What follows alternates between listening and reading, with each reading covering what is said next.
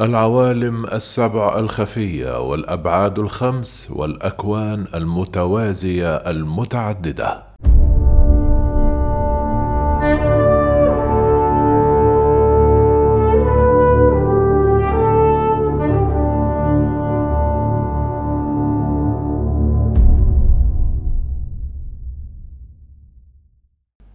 العوالم السبع الخفية والأبعاد الخمس أشياء ستعرفها للمرة الأولى. هو لغز محير شغل الكثير من الناس من العصور الأولى حتى يومنا هذا واشتهرت به دراسة الفلك ولكن في الآونة الأخيرة ظهرت خمس نظريات افتراضية تنتمي للعلم المجرد تدرس العوالم السبع للكون العظيم وهذه الأسرار للمرة الأولى ستعرفها.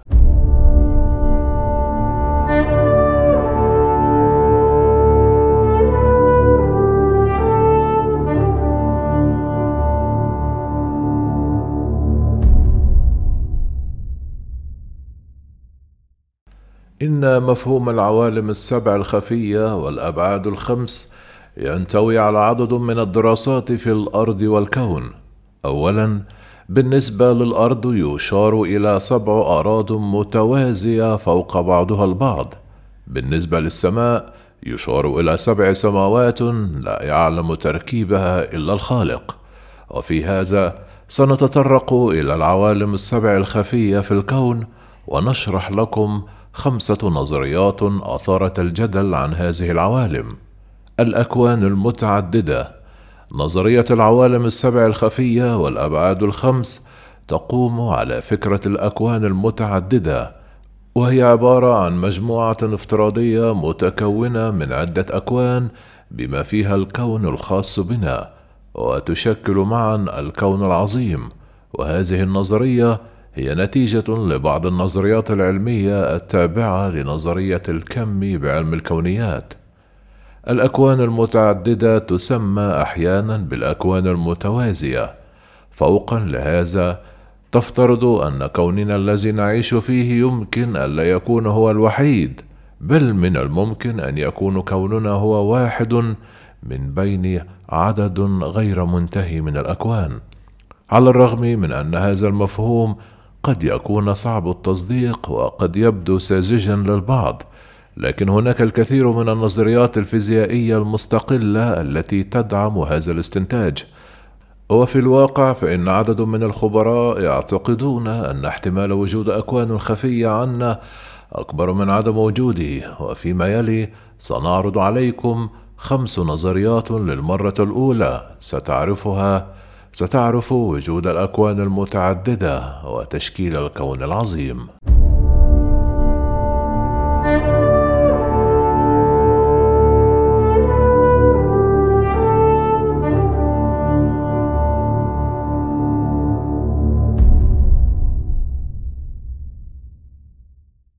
نظرية الأكوان اللانهائية لا يستطيع العلماء التأكد من شكل الزمكان، والزمكان هو نسيج الزمان والمكان ولكن من المرجح أنه مسطح وذلك مقابل أن يكون شكله قرويا أو بشكل قطعة من الدونات ويمتد الزمكان إلى اللانهائيه لكن إذا استمر الزمكان إلى ما لا نهاية فإنه من الواجب أن يبدأ بتكرار نفسه في نقطة معينة وذلك لأن هناك عدد معين من الطرق التي يمكن للجسيمات أن تغير وضعها فيها في الزمان والمكان.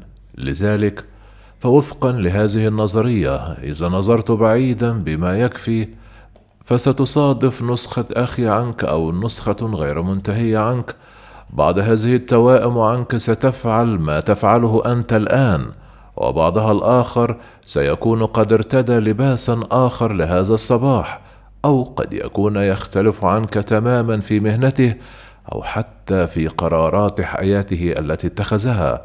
وبما أن الكون الذي تراه يمتد فقط إلى المسافة التي تمكن الضوء إلى الوصول إليه خلال ثلاثة عشر مليار وسبعمائة مليون سنة وذلك وفقا لنظرية الانفجار العظيم فإن الزمكان بعد تلك المسافة يمكن أن يعتبر كونا منفصلا بحد ذاته. بهذه الطريقة فإن هناك الكثير من الأكوان التي توجد بجانب بعضها البعض وتشكل رقعة عملاقة من الأكوان وتؤلف فيما بينها الكون العظيم. ثانيا نظرية الأكوان الفقاعية. إضافة عن عدد الأكوان المتعددة الناتجة عن امتداد الزمكان إلى المالانهاية فإن عدد من الأكوان قد تنشأ من نظرية تسمى التضخم الأبدي والتضخم هو أن الكون يتوسع بشكل سريع منذ الانفجار العظيم. هذا ما يجعل الكون ينتفخ مثل البالون. اقترحت نظرية التضخم الأبدي في البداية من قبل عالم الكون في جامعة توفتس ألكسندر فلانكن الذي اقترح أنه هناك بعض الجيوب في الفضاء توقفت عن التضخم وبالمقابل فإن مناطق أخرى استمرت في التضخم ولذلك ستنشأ العديد من الأكوان الفقاعية والمعزولة وبالتالي فإن كوننا ليس إلا فقاعة صغيرة في بحر واسع من الفضاء بعده ما زال يتضخم ويحتوي العديد من الفقاعات الأخرى وفي بعض هذه الأكوان الفقاعية الأخرى فإن قوانين الفيزياء والثوابت الأساسية يمكن أن تكون مختلفة عن المقابلة وهذا ما سيجعل هذه الأكوان الأخرى غريبة جدا وبكل تأكيد.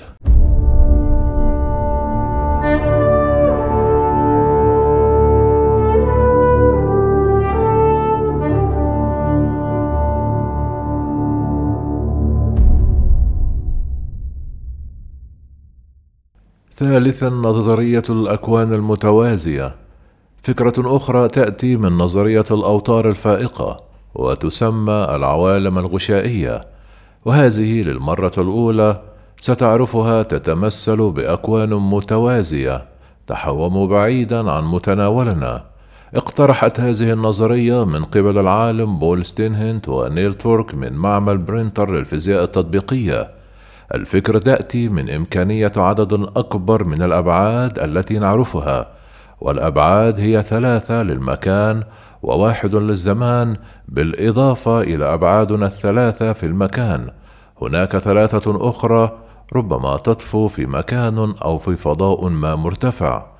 يشرح لنا العالم الفيزيائي جريني من جامعة كولومبيا هذه الفكرة في كتابه تقول إن كوننا من المحتمل أن يكون أحد أكوان عديدة يطوف كل منها في فضاء ذي أبعاد أعلى وتشكل مجموعها أكوان متوازية. وهناك من يقترح أن هذه الأكوان قد لا تكون متوازية دوما بل من الممكن أن تصطدم مع بعضها البعض لتعيد حدوث الانفجار العظيم والذي سيعيد تشكيل الأكوان مرة تلو الأخرى. رابعا نظرية أولاد الأكوان تقترح نظرية الميكانيكا الكوانتية طريقة أخرى لوجود الأكوان المتعددة وترى هذه النظرية الكون من خلال الاحتمالات بدلا من النتائج المحددة والنتائج الرياضية الخاصة بهذه النظرية تقترح كافة الحوادث الممكنة في حال حدوث شيء وكل ما في كونه الخاص المنفصل عن الآخر على سبيل المثال إذا وصلت إلى مفترق طرق حيث يمكنك أن تذهب يمينا أو يسارا فالكون الحاضر يعطي ولدين على يمينه وعلى يساره أي أن الأكوان وفقا لهذه النظرية تتكاثر. خامسا نظرية الأكوان الرياضية. ناقش العلماء ما إذا كانت الرياضيات هي ببساطة أداة مفيدة لوصف الكون أو هي بحق ذاتها حقيقة أساسية. ومراقبتنا للكون ما هي إلا تصورات ناقصة لطبيعة الكون الرياضية الحقيقية. فإذا كانت النظرية صحيحة فربما البنية الرياضية التي تشكل كوننا ليست هي الخيار الوحيد وبالتالي فإن جميع البنى الرئيسية الموجودة تقابلها أكوان خاصة بها فكيف بدأت نظرية العوالم المتعددة؟